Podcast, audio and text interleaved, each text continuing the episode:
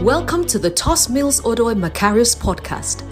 Tos Mills Odoi is an apostle, teacher, and a sought after speaker in international Christian leadership conferences. He is the son of Bishop Dag Heward Mills, who is the founder of the United Denominations and a best selling author. With over 20 years' experience in church planting around the world and in the training and sending of missionaries, Apostle Tos currently serves at the Qodesh in Accra, Ghana, a vibrant church seeking to win the lost at all cost. He is also a director in the Dag Heward Mills Ministries. Now, listen to Tos Mills Odoi.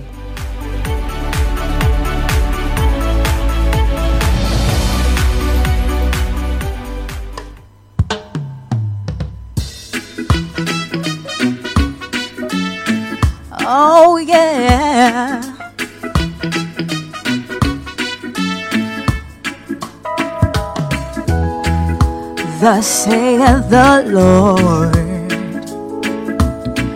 Consider your ways, oh, yeah.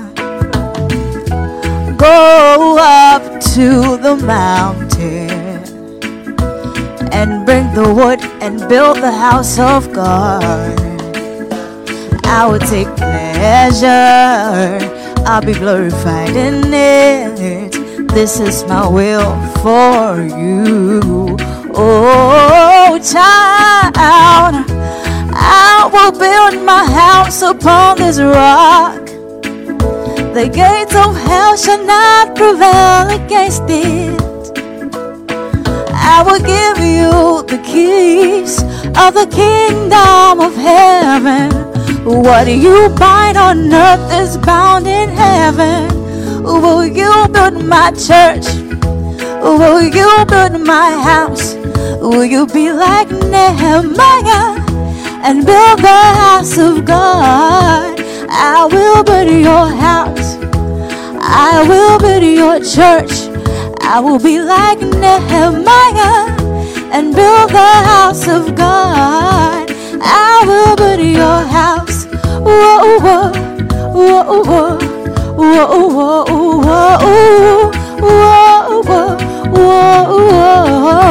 I will your.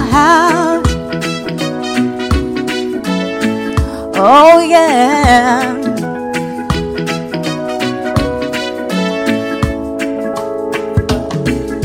Earning wages to put in a bag of hoes. Searching for much, but getting so very little. You have sown much, but reaped so little. Because of my house that lieth waste. You dwell in your own house, but my house is not built. This is the time to build my house. Oh, child, I will build my house upon this rock. The gates of hell shall not prevail against it. I will give you the keys of the kingdom of heaven. What you bind on earth is bound in heaven. Will you build my church? Will you build my house? Will you be like Nehemiah and build the house of God? I will build your house. I will build your church. I will be like Nehemiah and build the house of God.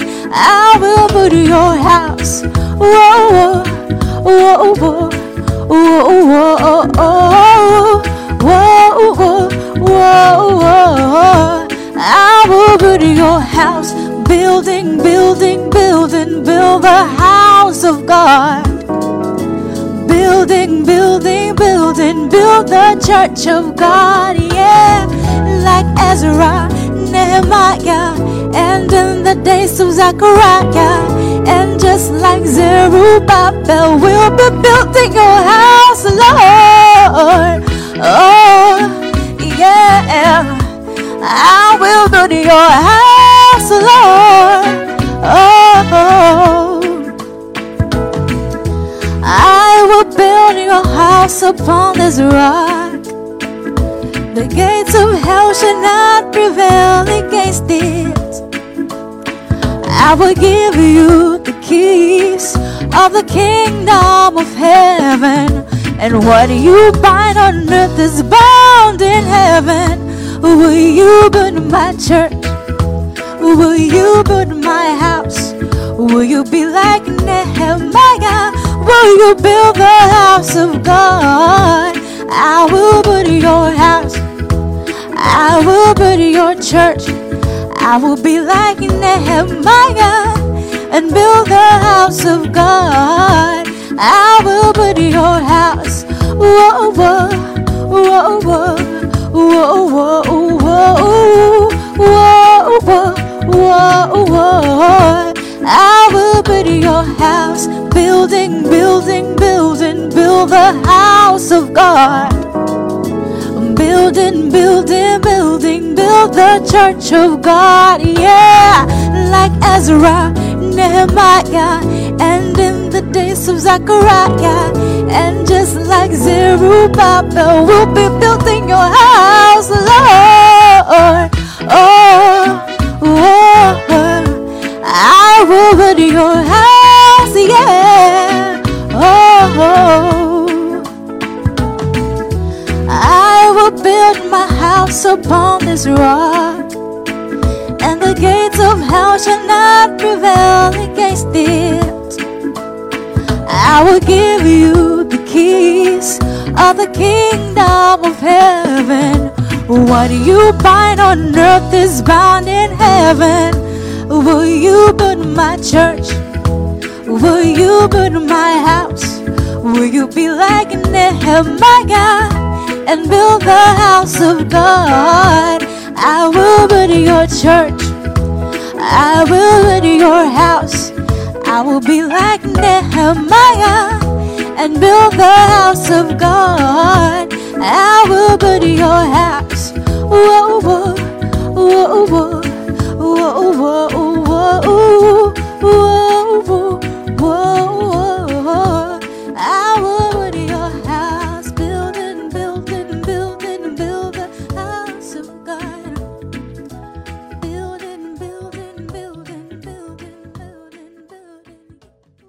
Hallelujah. What a wonderful week it has been. Um, the, the premier week of our seed conferences. And it's been such a blessing.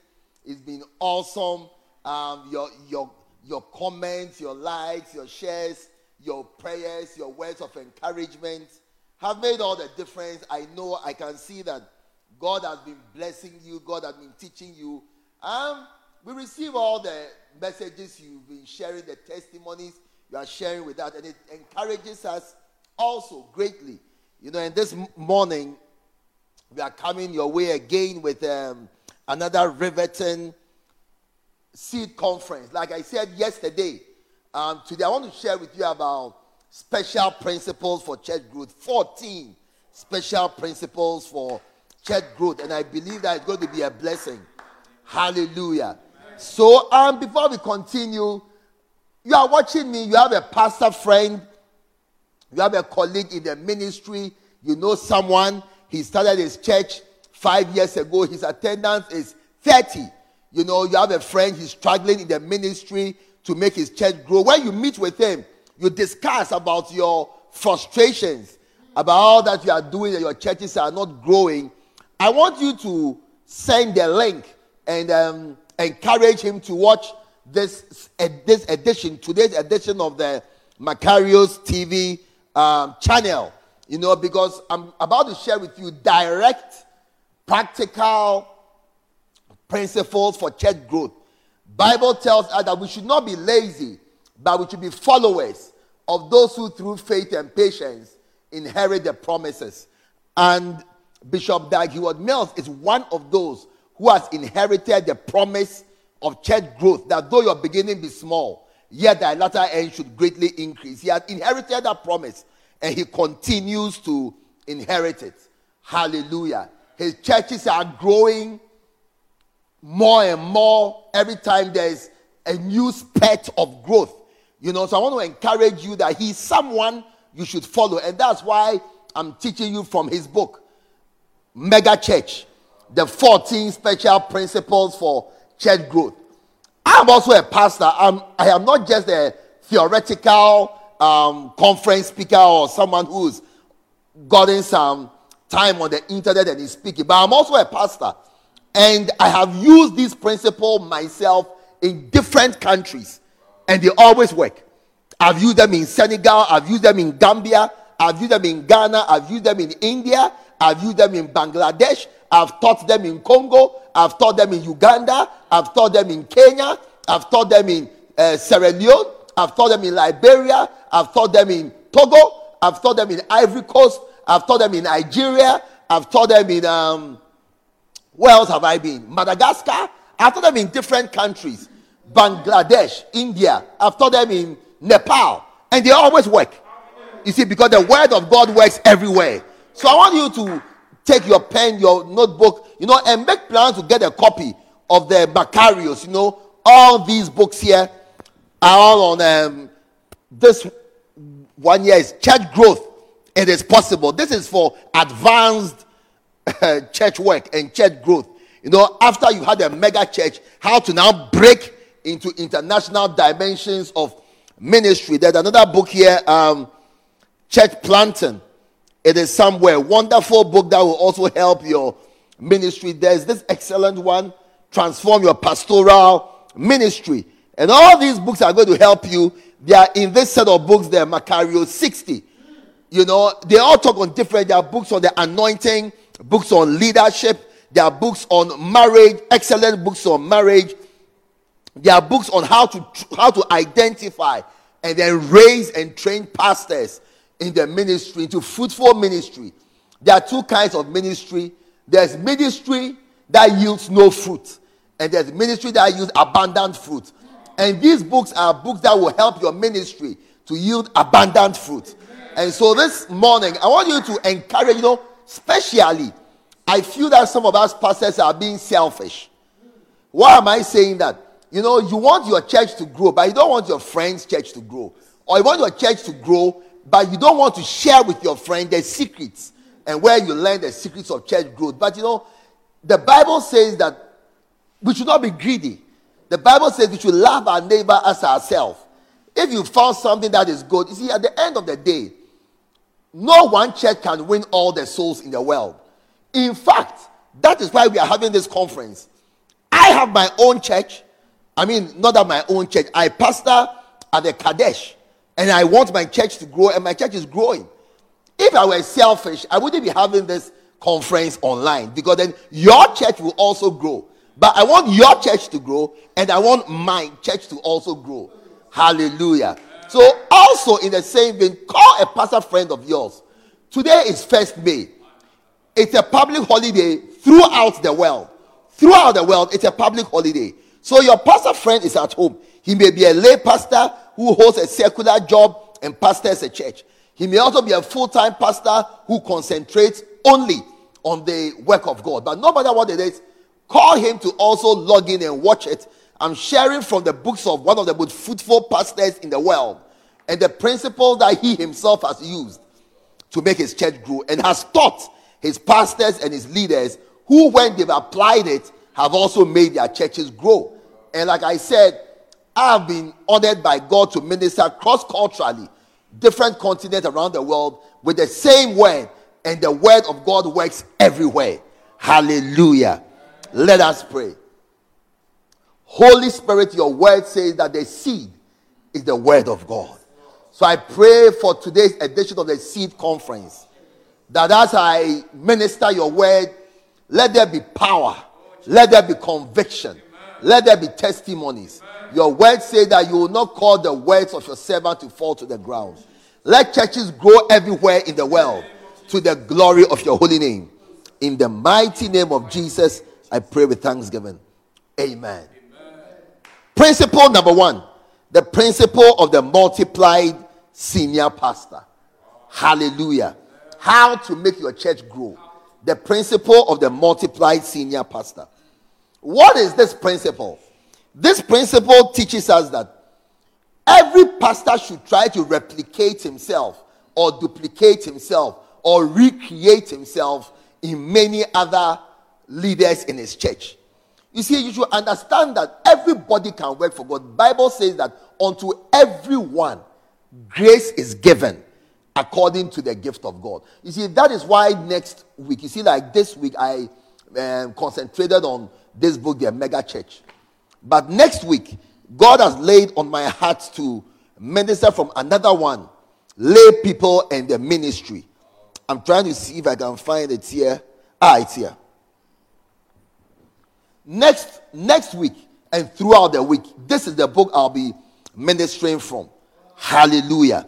Because in every church, there are many dormant, unused, unfruitful Christians. They, are, they may be fruitful in the secular world, but they are not fruitful as far as the things of God are concerned. And we should remember that the Bible says that, and I heard a voice cry from heaven saying, Blessed are they who die in the Lord from henceforth. For yea, say the Spirit, that they may rest from their labors and their works do follow them. What are these works? They are certainly not the works that they did on earth. Bankers, doctors, lawyers, accountants, engineers. You know, there are some, there are even some pastors who are not concentrated on ministry. And even though they are pastors, they do not have works that will follow them. What are the works that will follow us? You see, the Bible says that, for we came into this world with nothing, and it is certain, it is certain that we will leave this world with nothing as well. What are these works that will follow us? In the book of Revelations, John had a vision. He said, And an angel came to me holding a measuring rod. And he told me, Measure the Holy of Holies, and I measured it. Measure the inner court, I measured it. Then he said, When I went to measure the outer court, the angel said, Stop. And I said, Why? And he said, Do not measure it, for it is given to the Gentiles. You see, you should understand that anything you are doing that Gentiles can also do, heaven takes no record of it. I will say it again. He saw an angel who came with a measuring rod. And he said, Measure the Holy of Holies. He measured it. He said, Measure the inner, um, the, the, the holy place. And I measured it. He said, Measure the inner court. And I measured it. Because those are the three places where the priest could enter, depending on your level of authority. And only the high priest could go into the Holy of Holies. But the point I'm trying to make was that he measured the Holy of Holies, he measured the holy place, he measured the inner court, where unbelievers could not enter. The, these three places were not for the heathen. Then he said, When I went to measure the outer court, which is where the heathen could come to, he said, Measure it not, for it is given to the Gentiles. So any work we are doing that Gentiles can also do, or that is also given to Gentiles, heaven bears no record of it. It may be fruitful on earth, and God will even bless it on earth. Because food is also given to the Gentiles, and you must eat. But as you can see, God is not going to reward you for the food you ate on earth. In the same way, the work you did on earth, there will be no heavy, there will be earthly rewards and earthly blessings by God. I also enjoy the earthly blessings by God, and there's nothing wrong with it. It's nice to drive a nice car, I drive a nice car.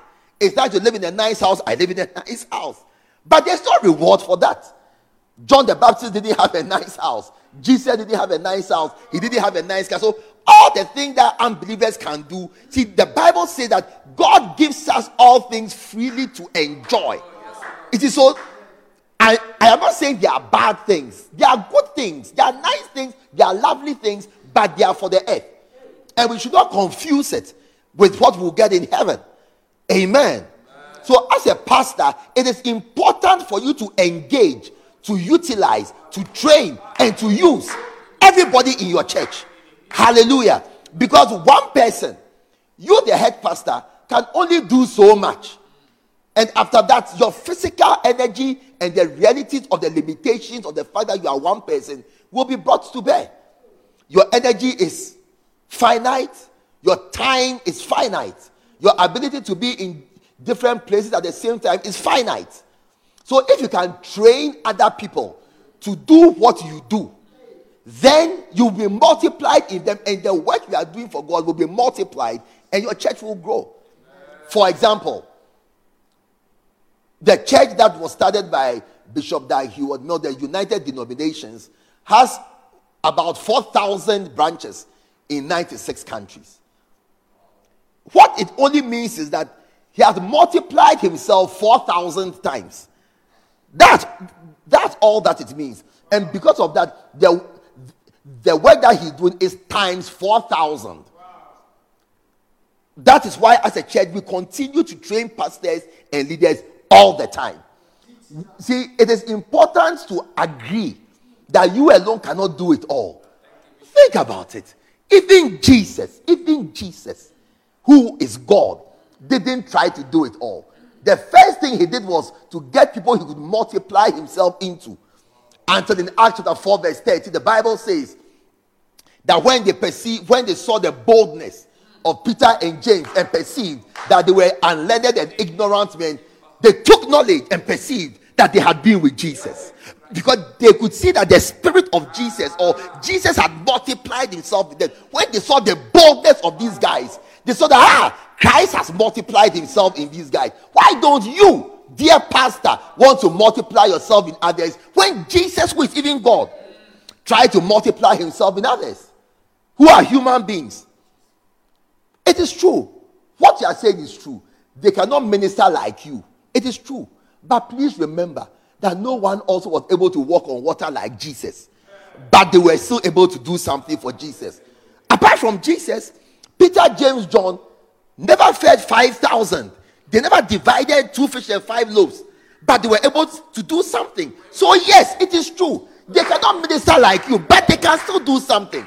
So, it is important for you to entrust your ministry to people who will not be like you. Hallelujah. And the more you can multiply yourself, the more fruitful you'll be, the more your church will grow. For example, if as a senior pastor, you can only visit five people a day, what that means is if you can train 10 other people to also visit five people a day, then instead of you alone visiting five people a day to stabilize them in the church for your church to grow, now with those 10 other people, 55 people will now be visited a day instead of five people being visited a day. Think of how much you will achieve. In the same way, if you can only pastor, you know, multiplying yourself is the key. It is the key to explosive growth. I'll show you. If if you've been experienced as a pastor, you will know that there are numerical barriers in church growth. For example, when you start a church, I've started churches. Your first um, challenge will be to hit the number 10 to get an attendance of 10 after 10 you, you will you will almost die trying to reach the number 20 you will the, see the week you do evangelism you fast and pray you will see that that sunday morning it will rain that sunday morning will rain and you see that Instead of the 28 people who promised to come, only 11 will come. Then from 20, you will now struggle to reach 50. If you're not careful, you will, you will die trying.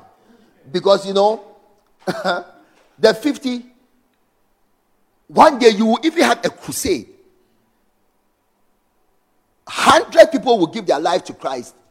That day, you will have 32 first timers, but 20 of your old members will not come to church that Sunday. a lot of experienced pastors watching me can relate with what I'm saying. After 50, your next challenge is 70. After 70, your next challenge is 100. To see 100 people sitting in your church, it will mean that you are called. You will do everything, and one day you see the number 99. You know, when your people who take your attendance count, they will tell you 99 people, you will you will you will think that somebody has cursed you not to reach 100. But I'll show you a trick. I'll show you a strategy.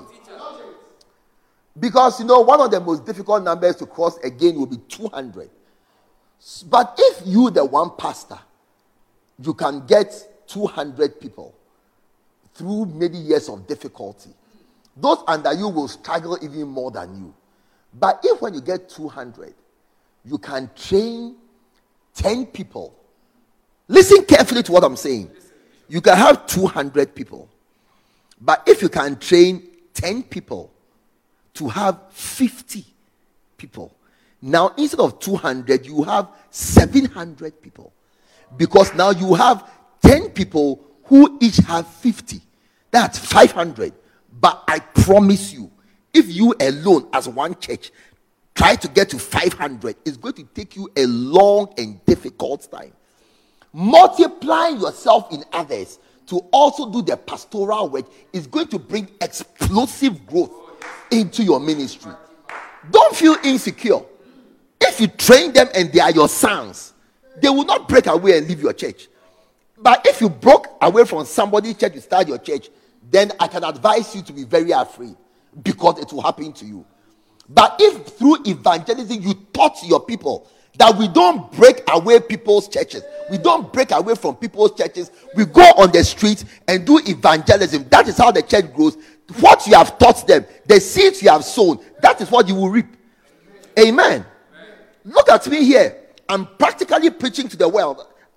I can see there are people watching from India. I see people watching from Cameroon, Uganda. I see people watching that I don't even know. I see people from Uganda. I see people from Nigeria watching. Truly, through my being taught by Bishop Dag Heward-Mills, personally, I truly have an international ministry. Of course, it is not as large as my father's international ministry, but by reproducing himself in me, practically and truly, I see people from Angola watching me. practically, I have an international ministry, truly and practically with data showing. Amen. There are people from about 15 countries watching me now, but I am not him. You see, so his ministry is also multiplied in me, and more is being achieved. Don't be insecure, dear pastor. Trust. Out of your 12, one will be a devil, maybe even two. But don't worry, if you get two people being devils out of 10, sorry, out of 12, you still have 10 faithful people who can carry on the work. And after that, get another 12. Two will be disloyal again. Now you have 20 people who are just like you. You know, as I go around the world having conferences, most of the time I have a question and answer time when I finish preaching. And um, if you have some questions, you can send them in by Facebook. We will answer them. One of the questions that I get most is if you are in a church and you feel that God has called you, but your senior pastor does not want to accept the call of God on your life or encourage you or give you opportunities, but you can see that your senior pastor is fighting the call of God on your life, what should you do? It's a question I get all the time. And it puts me in a very uncomfortable position because usually the head pastor is there and the person asking the question is also there. Hallelujah. So, this is the first principle. Dear pastor, multiply yourself in other people. It's, go- it's going to bring explosive growth, it will make your church grow quickly. Amen. Number two, the second principle for church growth is maximize Sunday usage. Maximize Sunday usage. Look, as a pastor, you should understand that Sundays are your main days. Every church that is big, Sunday is the day they work most. Amen. It is um, the most fruitful day that you can have. Because on Sunday, see, the world has become such that from Monday to Saturday, jobs are open, banks are working. You know, as, as we were growing up, banks used to open from 9 to 3. Then they went to 9 to 4, 9 to 5. You see, now on Saturday, there's Saturday banking. Now, even some banks have Sunday banking in the morning. You see, so unless you can choose Sundays, that look, Sundays are the only days where my members are available to come to church. Because you see, what it is is many people have um uh, what's the word? Many people have set Sunday apart are the day when they rest and they worship God. Amen.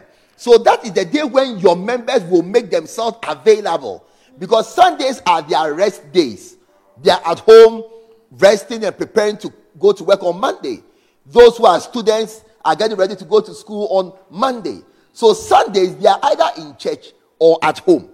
So for you, the pastor, as well, Sunday is your golden opportunity to have access to your members for training, for counseling, for rehearsals. Because most cities in the world today are also choked with traffic all the time. So now people who used to get home at five o'clock now get home at eight thirty. Now get home at nine o'clock. So it's even difficult to visit in the night. And many offices are also such, such now that you cannot visit your members in the office. So the time you have unbridled and full access to them is on Sundays. So if you're a pastor, look, it cannot be that on Sunday by one o'clock you are at home. And I can tell you that as I go around the world, it is the most common phenomenon. Sometimes I, I mean, I've gone to churches on Sunday, sometimes with some of my staff in the country, and the pastor has left us in the church. And we are in the church just fellowshipping and discussing the service and things we have learned, even as we went to the church there.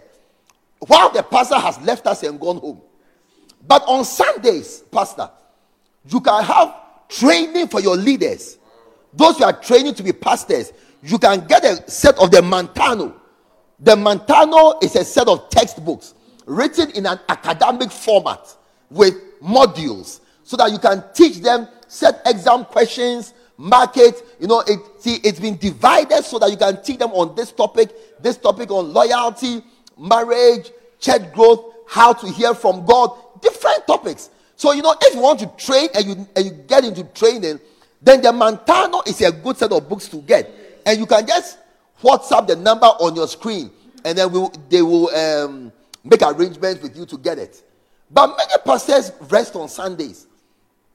I had a pastor friend who, who told me that on Sundays he used to swim in the afternoons with his family from 4 to 6. You know that when he goes to church on Sundays, by 11.45 he has finished preaching. By 12 o'clock, by, by, by 10 minutes to 12, his dri- driver sparks his car and puts the air condition on while he's he's rounding up the preaching. When he finishes preaching, as they are rounding up the service, sharing the gift, giving announcements, he walks directly to his car and sits in his air-conditioned car with his wife, and then they go home for lunch. And he thought that he'll be so tired from preaching once for 45 minutes. He'll be so tired that he'll go home for lunch and for a siesta and to take a nap, a Sunday afternoon nap. And by four o'clock, you go to the swimming pool. That is why after five years, his church was a few 120 people or so. And so he came into contact with this book. And so maximize Sunday usage. And he changed. Within a year, he had moved from 200 to 750. Practically. Through hard work. There is no success in ministry without hard work. There is no success in ministry without hard work. On Sunday, you can train your leaders with the Mantano. You teach them if you are not prepared to exert energy, you are not you, you don't want to succeed in ministry. Amen. Amen. So you teach them, you train them. You you can also do marriage counseling on Sundays. Because you know, one of the top problems in the church is marriage. Hey. The wives are complaining about the husband, and the husbands are complaining about the wives. And they need the pastor to come and say, Look, it's okay. That is how it is. It won't change. Husband, love your wives. Wife, submit yourself. You pray. We bind the devil. We bind the devil in Jesus' name. Go home. Sunday is when you have access to them. Sundays are also days you can have choir rehearsals, prayer meetings. Sundays are the days where you can meet your leaders to assess the work and have ideas and have meetings to make your church grow. There is no reason why, as a pastor, you should not be in your church by 6 o'clock p.m. on a Sunday. There's so much work to do. Sundays are when you can visit your members at home because they will be at home for you to visit them. And visitations are so important for church growth that there's something you can do. Amen. Number three, third principle for church growth is the principle of smaller subdivisions. You see, in a big church, it is not easy to know everybody who is in the church. It is not even possible to get adequate financial, sorry, adequate pastoral care in the church. And your individual problem can easily be not known and solved in the mega church or the big church. But within every church, there must be smaller subdivisions.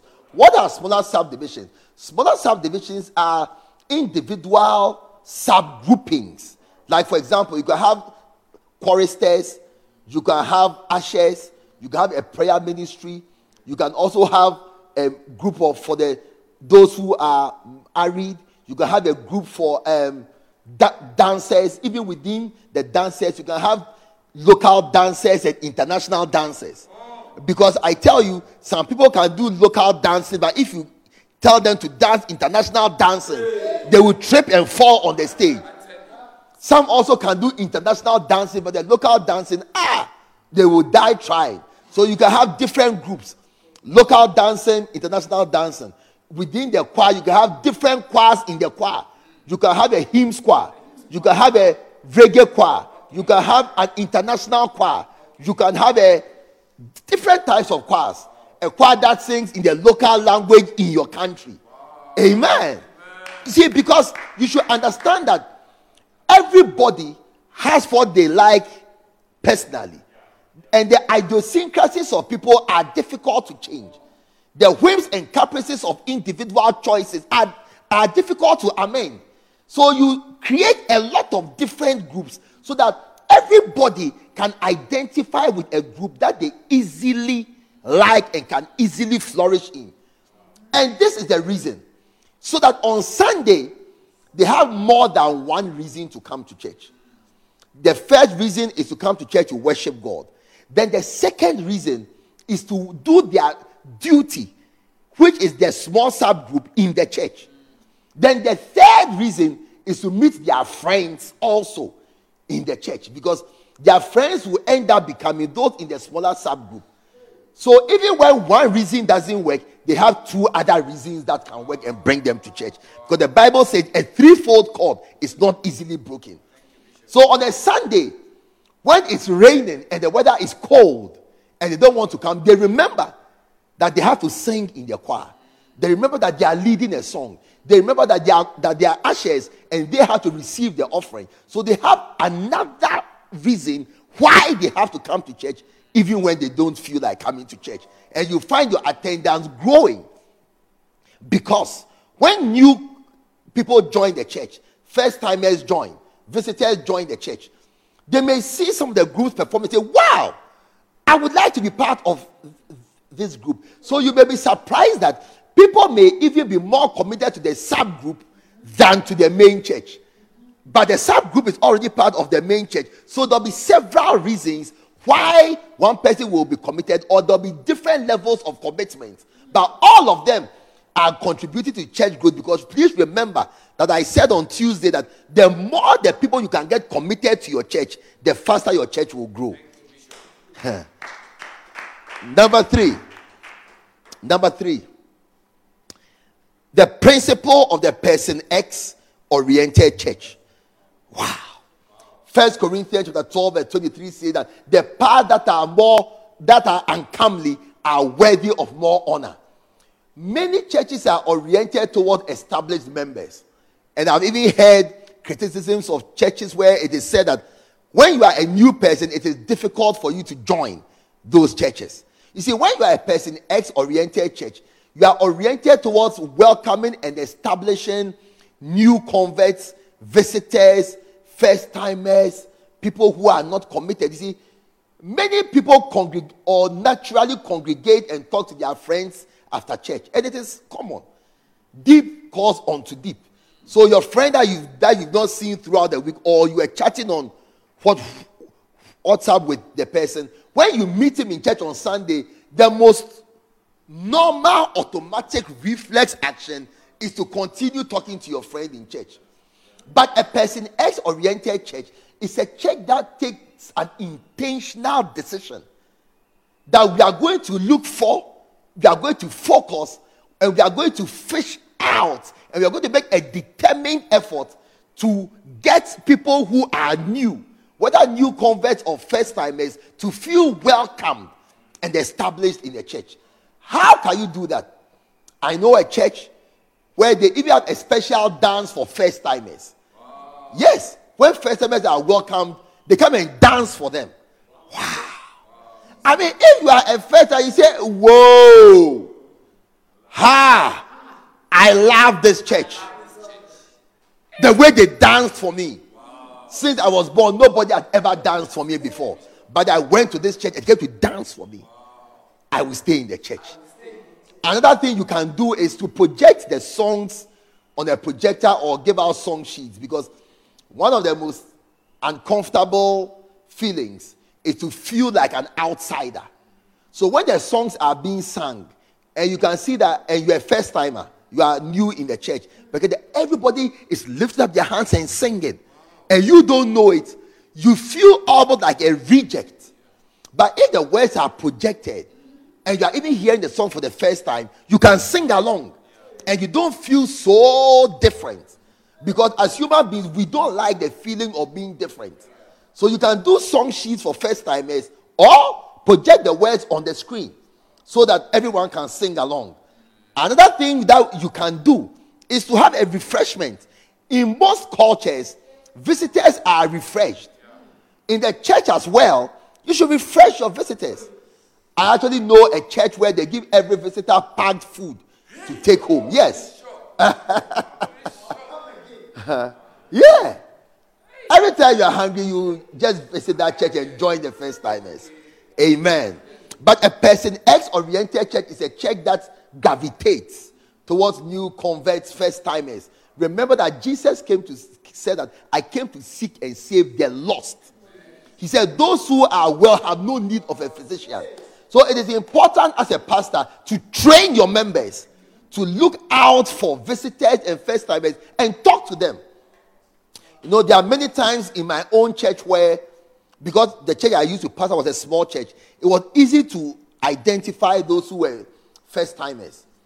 But you see, after church, when they are welcomed officially, refreshed and everything, they go out and then stand. And you sort of see that they are waiting for someone to come and talk to them. After a while, nobody talks to them and then they walk away, never to come back never to come back. So there are many times when I've called people and said, Go and talk to this person because I may be talking to another person. This person is standing alone. It's a fighter. Go and talk to that person. Do an IDL visit. You see, it behoves on you, the head pastor, to make it work. Everything rises and falls on leadership.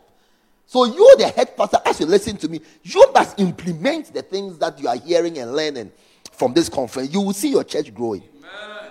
Number five, the fifth principle is the principle of using group A and B members.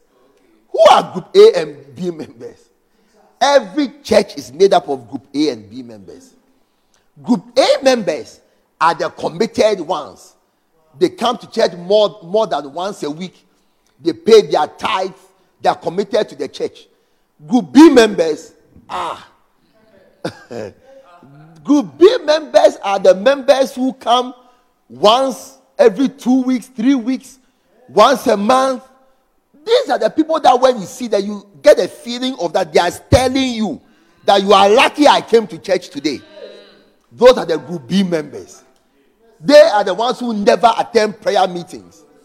They are the ones who, when you announce fasting in the church, they, they say that he is going to fast for us. You know, I remember when um, we started our church in Nigeria. Our first pastor who went was sharing with us an experience he had. He said, know, the beginning of a church is difficult. So one day he went to the church, there were a few people there, and he said that this week we are fasting and praying. On Monday, we are doing this from this time to this time. Tuesday, we'll fast, we'll meet in the evening. Wednesday, we, then on Friday, we're having an all night prayer meeting. After the all night prayer meeting, in the evening on Saturday, we'll do evangelism and follow up for church on Sunday. Then one of the members raised his hand. then he had, what is it? Then the member asked him, Pastor, if we are going to fast and pray and then do evangelism and do all night, then what is your job?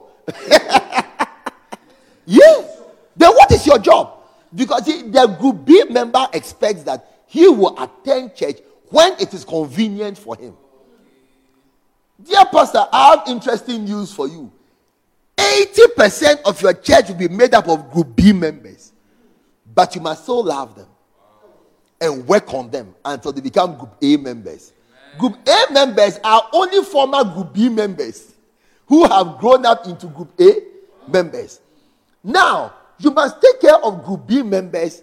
They are the ones who come for beach parties, fanfare, excursion, things that are not important. But I tell you, they are the ones who will make up your group A members in future. So you must organize beach parties for them, music, dancing, food, games, organized excursion. We are going here. I tell you, they will come and they will bring their friends as well. And the good thing is, during those relaxed, informal trips, you can talk to them and gravitate them to group A members. Hallelujah, hallelujah, hallelujah. So, group B members are very important in every church. You should cater for them. The group A members, the truth is, they don't even need much care. But group B members is almost like they are in intensive care unit. They can easily leave the church. But your group A members are not likely to leave the church. So concentrate on group A members by organizing spiritual activities and trainings for them to increase their fruitfulness. And you also cater for group B members by organizing activities which are interesting to them. And then in those activities, they will say that ah, our pastor is the best pastor. He took us to the beach. and then at the beach, you gravitate them towards group A members. Hallelujah. Number six, the principle of multiple services. That means you have a lot of different services at different times in different ways. You could have a service from 6 to 7:30, another one from 8 o'clock to 10 o'clock, another one from 10:30 to 12. Look, some are long, some are short, some are even on Saturday evening because some people go to work on Sunday morning. So if you organize a Saturday evening church, you also get some people coming who, for reason of their jobs, maybe they work in hotels or they are travel and tour operators or they are drivers. Whatever it is, there are some jobs which make it difficult to come to church on Sunday morning. So you may make your church grow by organizing a Sunday evening service. And you have people attending who would not have come to church on Sunday morning. And if they come to church on Saturday evening, they don't have to come to church on Sunday morning. The Bible says that there is no day that is holier than the other. Amen. So, multiple services. Because, look, that's why it is called a service. You, the pastor, you are providing a service for your members. You are serving them. Some want to come early. So, you organize an early service for them. You don't organize a service because the service is full and there's no space. In fact, I was reading a book by um, um, C. Peter Wagner on church growth, and he, he, he was saying that statistically, when a, when a church auditorium is 70% full, it doesn't grow again. Statistically, once it is 70% full, the growth plateaus. So you are not organizing the service because there are no more seats. You are organizing the service so that different people can come at a time that is convenient for them. Amen. And there are other people like them who would also prefer that convenient time. And you, the pastor, you should in inconvenience yourself because you are serving them. Amen. And the more different services you have, the more people will identify the service that is best suited for them, and the more your church will grow. You can have a service in your local language.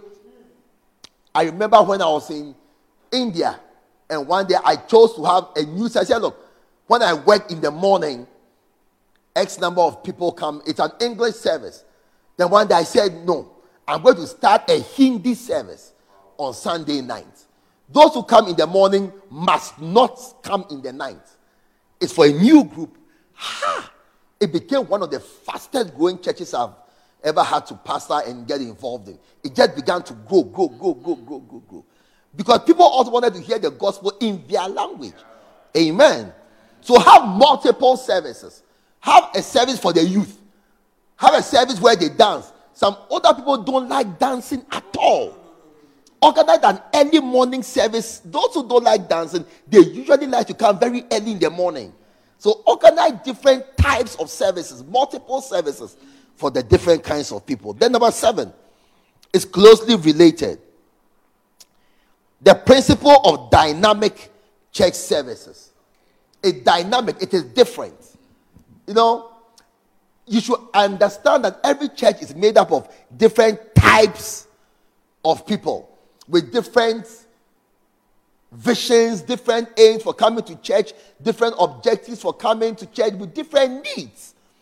What are dynamic church services? Dynamic church services are meant to accomplish different results. So, for example, Sunday morning could be used for preaching and teaching, receiving offerings and tithe. Sunday mornings are usually more formal. But you should also have a service where it's a teaching service for leaders, a midweek service where leaders are taught to become more fruitful. For more seriously, the Bible says that strong meat uh, pertains to them that are of full age. Not for everyone. You don't take strong meat on Sunday mornings. I tell you, sun, Sunday mornings are usually for everyone. But strong meat is for them that are of full age.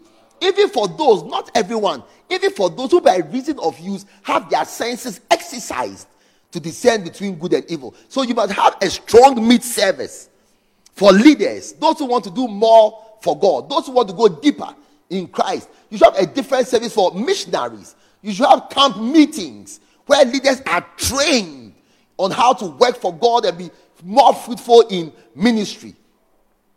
If you're a good pastor, one of the services you cannot avoid having are miracle services where the power of God is demonstrated. Look, let me tell you something.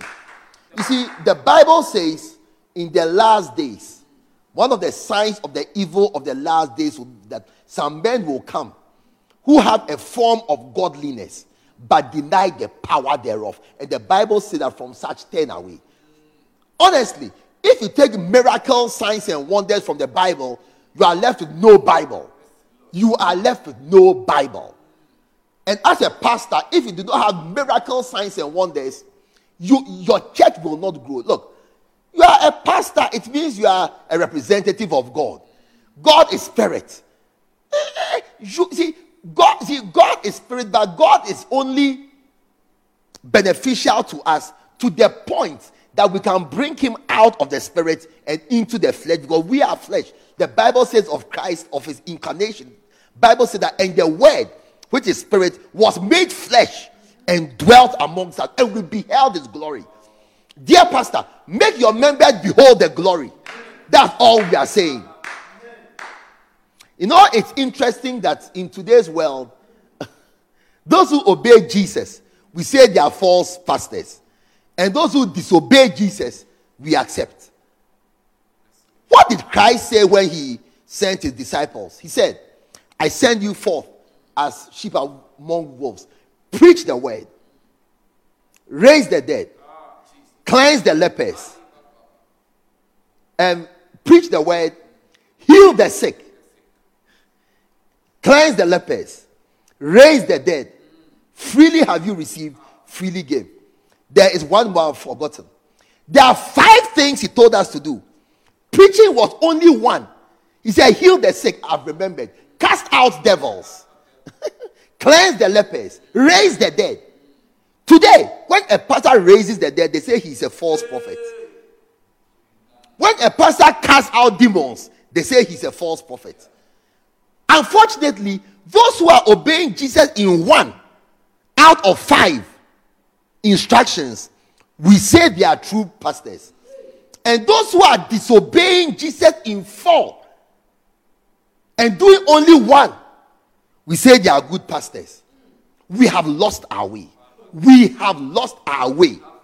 Signs and wonders are part of the commandments and the instructions of Jesus. Any pastor who is not casting out devils is a false pastor.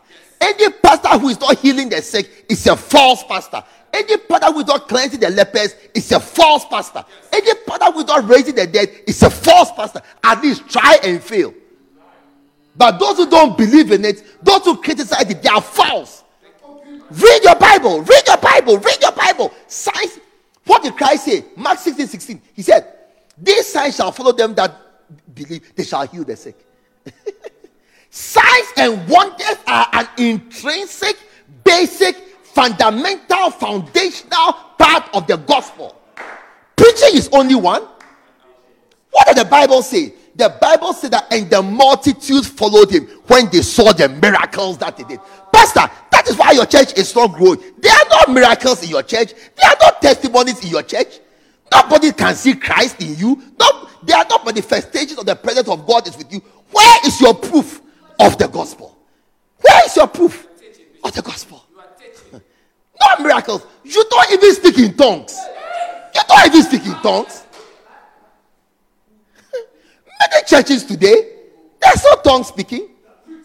That is why the world is not afraid. There is no sense of God or the supernatural on us. There is no proof of our contact with heaven. You know, I remember when I went to India, and because of their caste system there, they don't respect Africans at all. Yeah.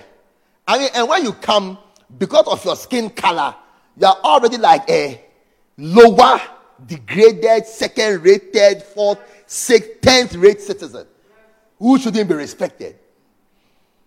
But I remember about a month after I went, I had a miracle service. Look. And people among them who they knew got healed.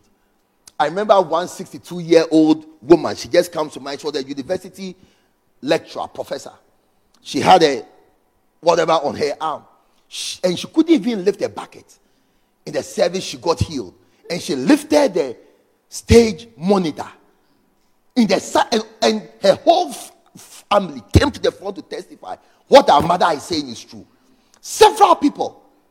From then, I became accepted in the church. Oh, yes. Because you see, you cannot deny miracles. Like a blind man at the gate, he said, I don't know if the man who healed me is good or not. All that I know is I was blind, now I can see. That's all. As to whether he's an idiot or he's a righteous man, I don't know and I cannot tell. What I know is that I was blind, now I can see. That's all. That's all. That's all. That's all. The Bible says multitudes followed him when they saw the miracle that he did. The Bible says Jesus Christ, a man approved of God by signs and wonders. Jesus said, If you will not believe me for my words, then for my work's sake. He said, If these miracles I did were not done among you, then you would have been guiltless.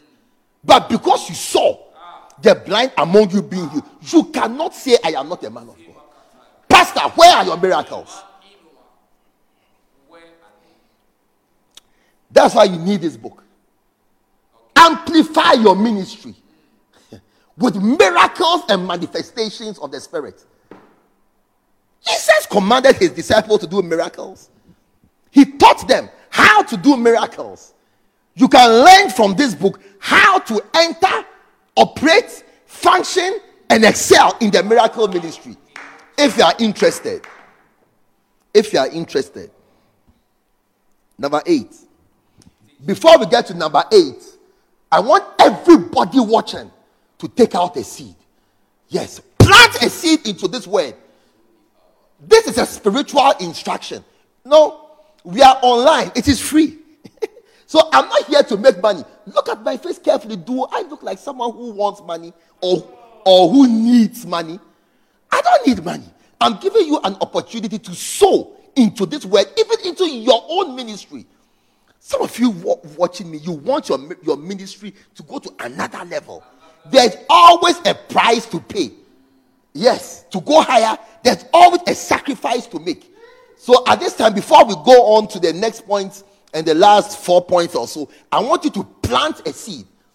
of 10 Ghana cedis or $2, whatever currency you use, 2 euros, 10 cedis, $2, $100, what the, whatever you feel is a seed, a worthy seed for you to plant, plant it. Not for me, not for me. I can assure you, I can assure you that whatever seed you plant, I don't need it. It is a seed you are planting for your ministry. Perhaps, perhaps the gift of the working of miracles may come into your life as you plant this seed. Truly, there's always a price to pay. I was in Gambia, which is dominated by another religion. Ah, how was I accepted? We used to have crusades. And in the crusades, there would even be more healing miracles than salvation. more people would be healed than those who would be saved. The power of God will cause your ministry to grow. Look at the large ministries of the world. There's always a miracle ministry. I want you to take out your mobile money, sow a seed. 10 Ghana cedis, $2, 2 Ghana cedis, 5 Ghana cedis, $100, 100 cedis. Plant a seed. Look, seeds don't die. I was reading on the internet that not too long ago they found one of these uh, Egyptian mummies, five, six thousand years old. So when they opened it, they saw corn seeds in it. Know, I'm sure there are like some tribes in Ghana where they put food in the coffin so that when you go, you can eat it, cook it, and eat it. So they saw seeds, corn seeds in the coffin. So the scientists took some to plant to see how the corn was in those days. Because if you read the Bible, there was corn in the time of Pharaoh when Joseph planted it. So they planted it. And to their shock, the 5,000 year old corn behaved exactly like today's corn. After three days, it began to shoot. The same. They said that the only difference was that the yield was not as much as today's corn, but it was the same. The same kind of crops. I'm sharing this with you that seeds don't die. After 5,000 years, there was still life in it. The seed you are planting this morning into this preaching, it will not die. And remember that when a seed grows, it doesn't bring forth just seed, it, it will bring forth leaves, stem, wood, the roots. You can use the product of your seed for so many things. And as you plant this seed today, send by mobile money, pay into the PayPal account, do whatever you need to do. It is for your blessing, it is for your benefit. Never underestimate the power of giving. It's going to change your life, change your ministry. You know, I sense that ministries are being changed. That is what I sense all over the world. I see Stephen Boakye Yiadom Jr. given. I see Cool Kid Brian. Wow. I see Darwin Klein. I don't know where they are coming, what country they are from. Maybe you know what? As you comment, please state the country you are from. You know, so that it encourages. I can see you watching. I see Kennedy Amponsa from Turkey given. Wow. May God bless your ministry in Istanbul. I see Wisdom Quay from Ghana. He says he's given. I see Abhishek Mwangi from India given. Please tell us where you are from. I see Laveth Honors. Wow. Please mention your country so that we know that um, your country is also connected. Some of you, the seed you are given is also for your country. God is giving you a national and an international ministry. Yes. Because what you are sowing into is an international ministry. Hallelujah. Wow. Enoch Noble Jr. from New Zealand. Wow. New Zealand. Enoch Angma from Cameroon. Stephen Boakye Yiadom from Malta. Darwin Klein is from Italy. Raymond Tego from Sierra Leone. Wow. All over the world. Sally Kukua from Ghana. Beautiful. Manuel Dinya, I think from Togo. Wow. Beautiful. Let's continue. Every giving, every giving of seed. You know, I just sense in my spirit that some of you watching, you are not pastors, but God is giving you a ministry as you sow this seed. In three years, four years, five years, you'll be surprised. God just spoke to me that there's somebody watching as you sow this seed. In some years to come, you will be preaching the way I am preaching. Yes, it will happen in Jesus' name. Hmm. Beautiful. Number eight, the principle of using technology and research. Wow. I see more people from Italy. Osas Edobo from Italy. Israel also from Italy. We are continuing. What a blessing. What a blessing to minister to the world.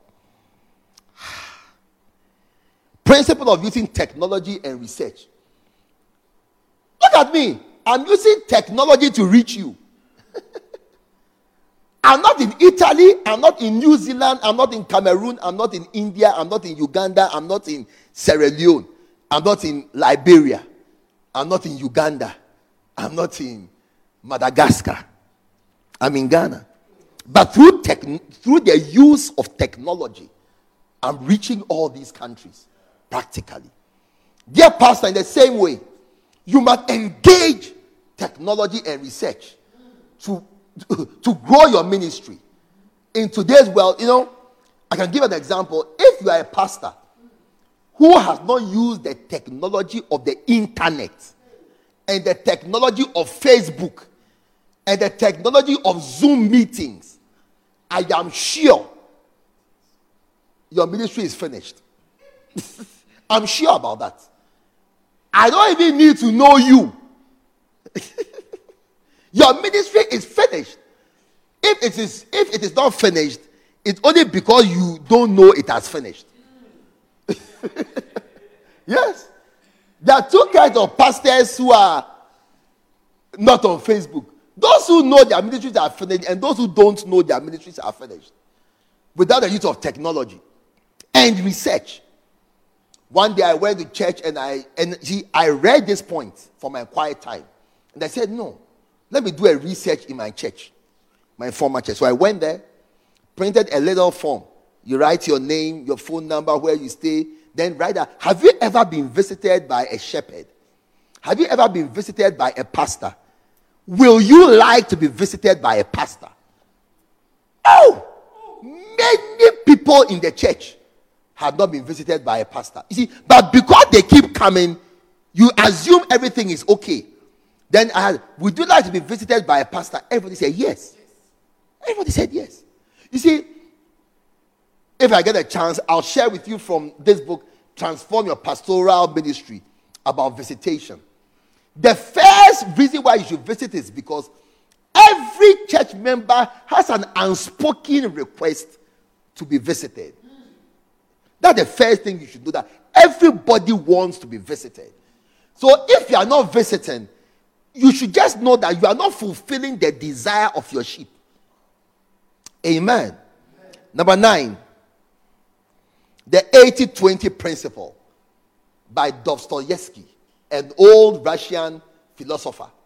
He said that 80%, 20, 80% of your achievements come from 20% of what you do.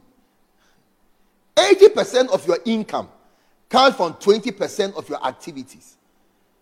80%, dear pastor, 80% of the income from your church comes from 20% of your congregation. 80% of your church growth comes from 20% of your of, comes from the activities of only 20% of your congregation. yes. For example, we know, and if you care to know, you can do a research in your church. You will find that 80% of your income is from tithe, is from tithe, not offerings. so if you can boost the tithing of your church, it will help you greatly. And you can use this book to teach why non tithing Christians become poor and how tithing Christians become rich. Many churches and many pastors have shared testimonies with us about how they've used this book and their incomes have multiplied overnight. But that's because if you work on the tithe, your general in, um, income will increase. This principle also teaches that, that for your church to grow, concentrate on the 20% of your members, your leaders, who are driving 80% of your growth.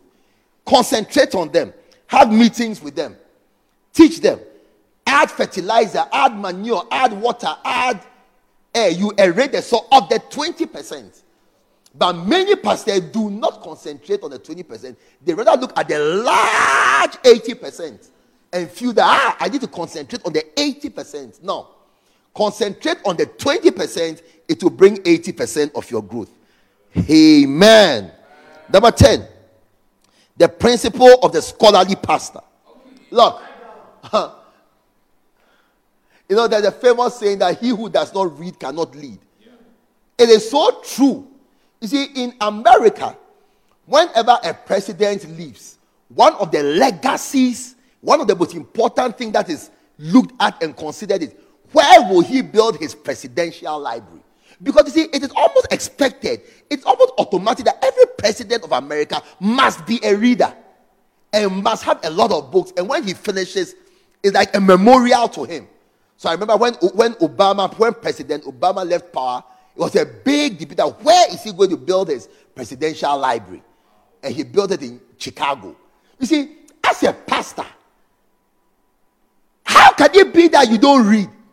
You don't have a library. So, how do you feed? You see, one of the most important libraries to have is the Makarios. The Makarios is the set of 60 books, all written by Bishop Dag Heward. And let me say something. You know, Bible, maybe, you know, let me just read it. Turn to Job chapter 8. I want to share with you a scripture I know you've never seen before. I know you've never seen it before. Job chapter 8. We all know from verse 7 though thy beginning be small, yet thy latter end should greatly increase. But I want to show you something. You've not seen it before. he said, Ah, though thy beginning be small, although your church be small, Yet the latter end of your church should greatly increase. Now, verse 8. Now, from verse 8, God is now coming to show us. God is now coming to explain to us. God is now coming to teach us how you move from small church to a greatly increased church. He said, Go and inquire. Please. Please. He asked, please. For inquire, please, or bygone ages things that have happened in the past and consider what the fathers have searched out. Go and consider what the father. No, read it from different versions of the Bible. You'll be shocked at what you see. But God says here clearly that for your church to grow, go to the fathers and find out what they have discovered. He said, For we are but yesterday and we know nothing. I mean, if you knew how to do ministry, your church will, will be big. We are but yesterday and know nothing. But it is amazing how sometimes people who know nothing are the ones who don't go and inquire of the fathers. Ah. He said, For our days on earth are but a shadow. Our life on earth is brief. Recently, I heard of a lady in our church who is 19 years. And when I heard she was 19 years, I said, Look, I'm not as young as I am again because I remember when she was born. I was in the church. I said, Look, 19 years have gone by. She's now a young lady. Our lives are but a shadow. So you don't have time for experiments. That's all the Bible is saying. You don't have time for experiments. Go to the fathers and learn what they have learned. He said, Will they not teach you?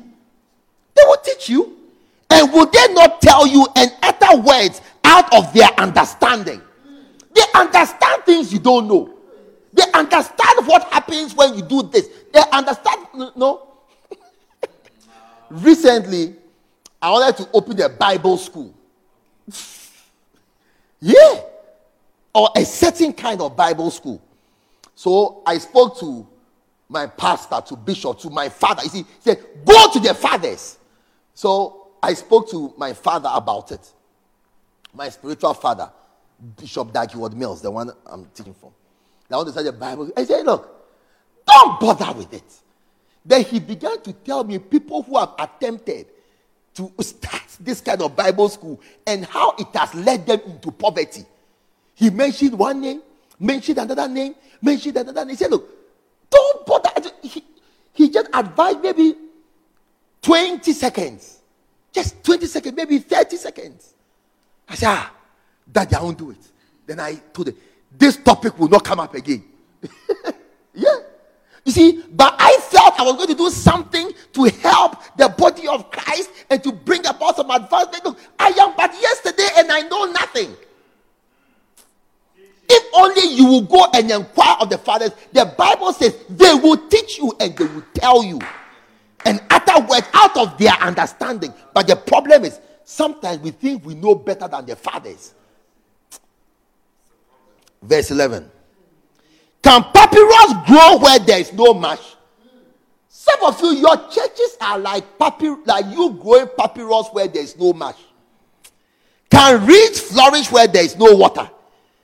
While yet in flower, and are they not cut down? And do they not wither before every other uh, plant? That's why some of our churches are withering. We've not gone to the fathers.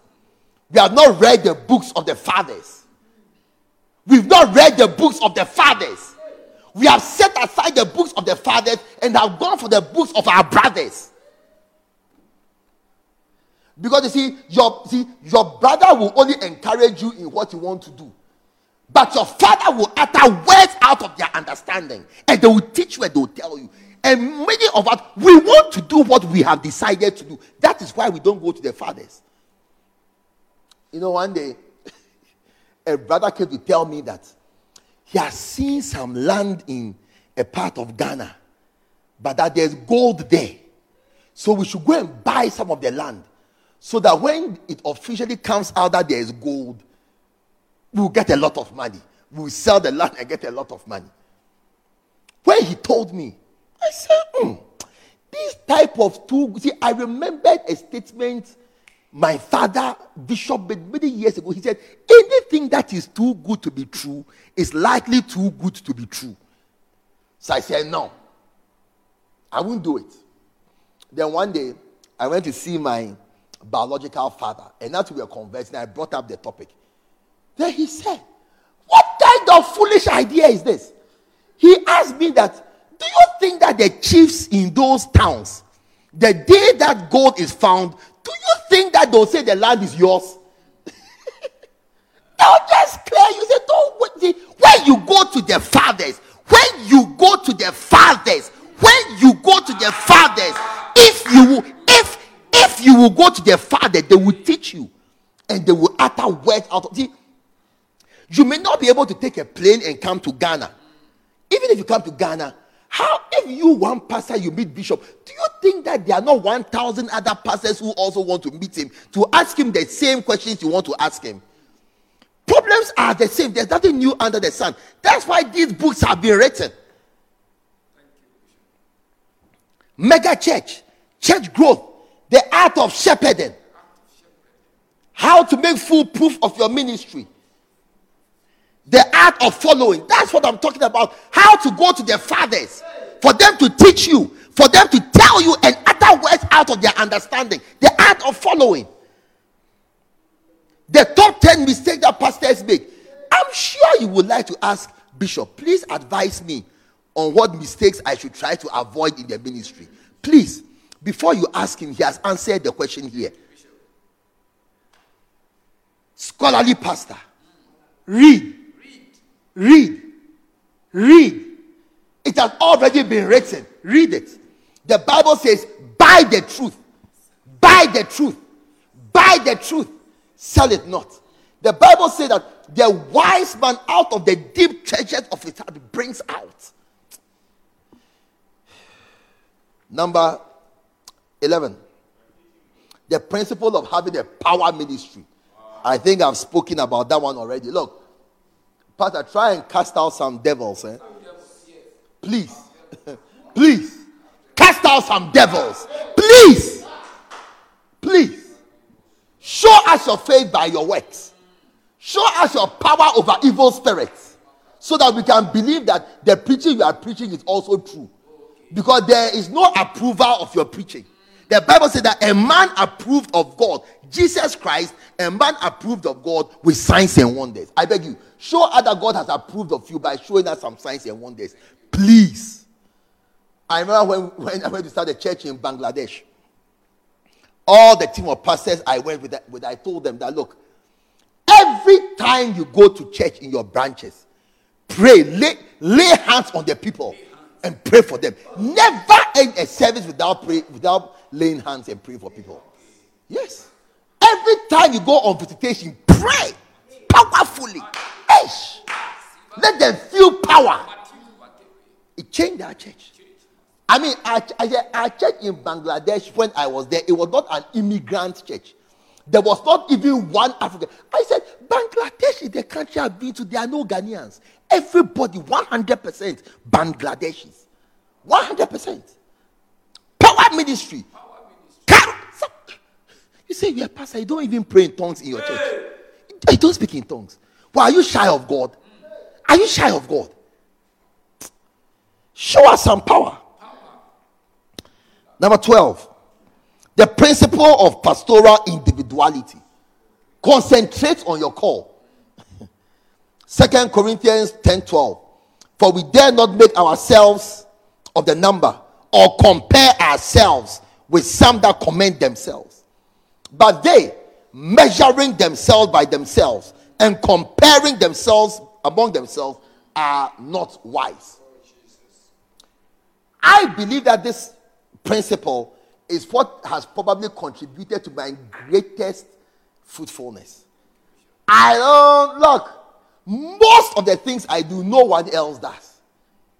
I am my standard. it's true. I don't follow anyone in the sense that not that I don't follow anyone. Bishop Dag is my father. He's the one I follow. Apart from him, there is nobody else I follow. I have my own individual call. Yes. As he gives me instruction, I obey. I can tell you several things I do that no one else does with no apologies. With no apologies. But see, but that is why you are watching me and I am not watching you. yeah. I'm concentrating on my call. My call is to help Bishop Dag Heward-Mills. That is my primary call. And everything I do falls into it because he tells me, do this at this time, go here at this time. I, I can tell you stories. You will be jealous of me. I have done things you can't do and you won't do. You won't even know how to start.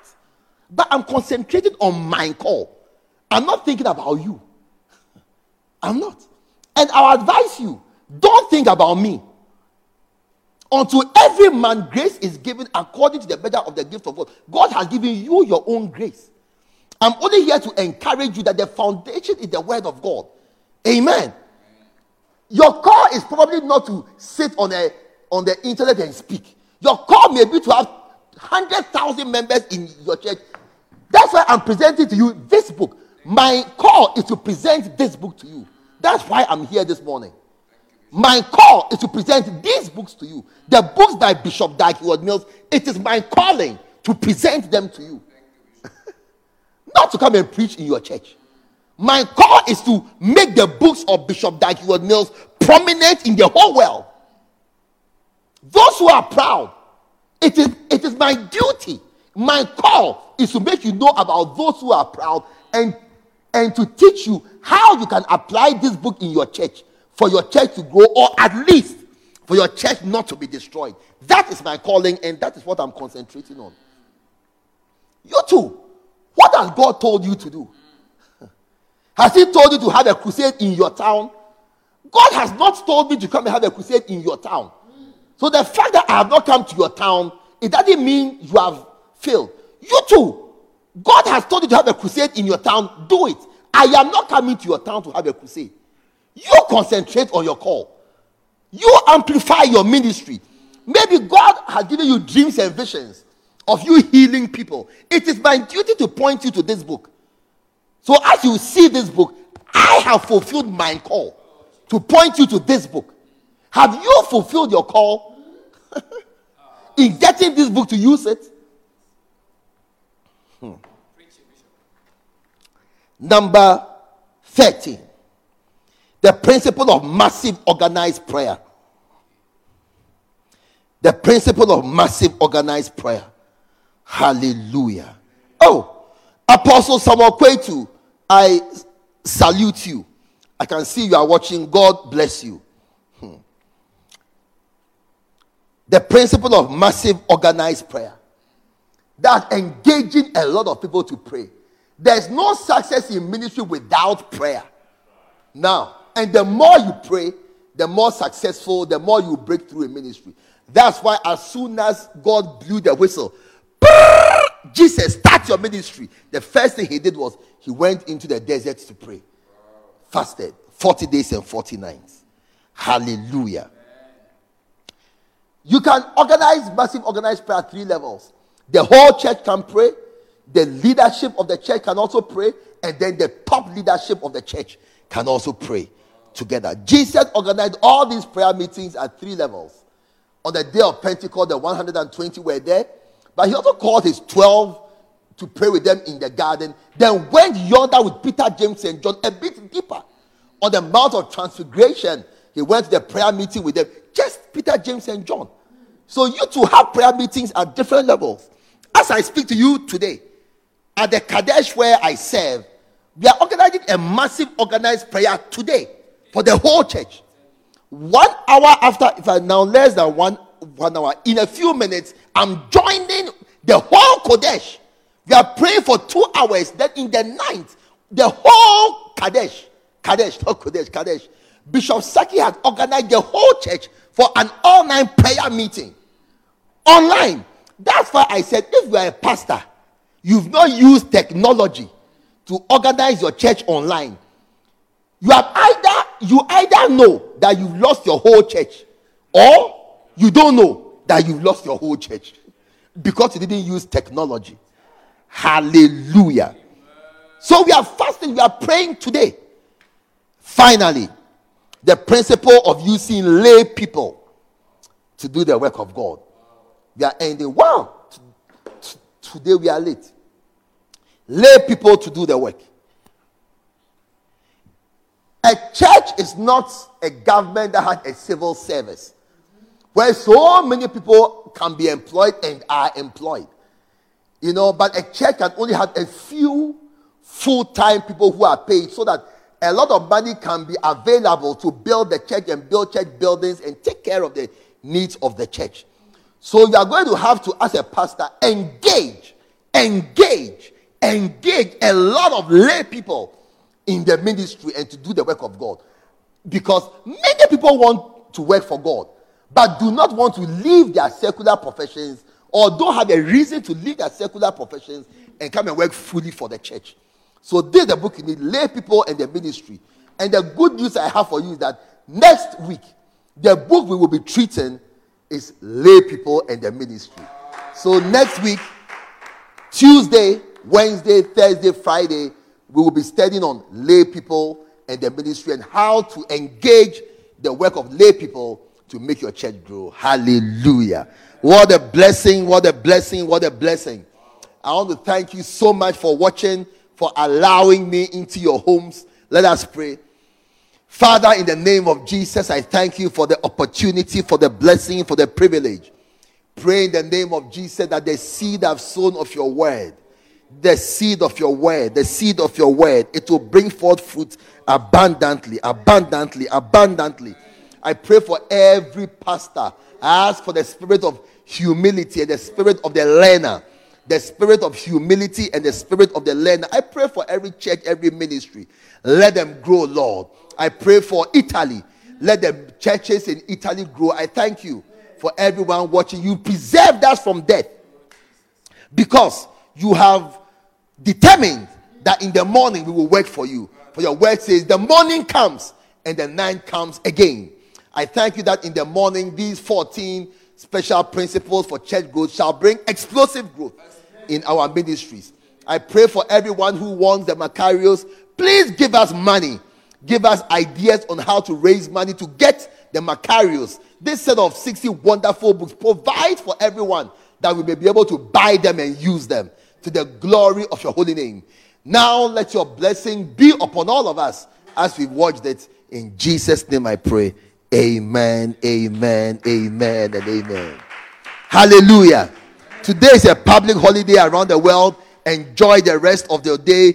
Go on the Dag Heward Mills website, send a um, request by email. A free book will be given to you. It's going to be a great blessing to you. God bless you. Enjoy the rest of the day. Find a book by Bishop Dag Heward Mills to read wherever you are. Go, go online, read the books. God bless you. See you on Tuesday. Encourage someone to watch with you. God bless you. Bye bye.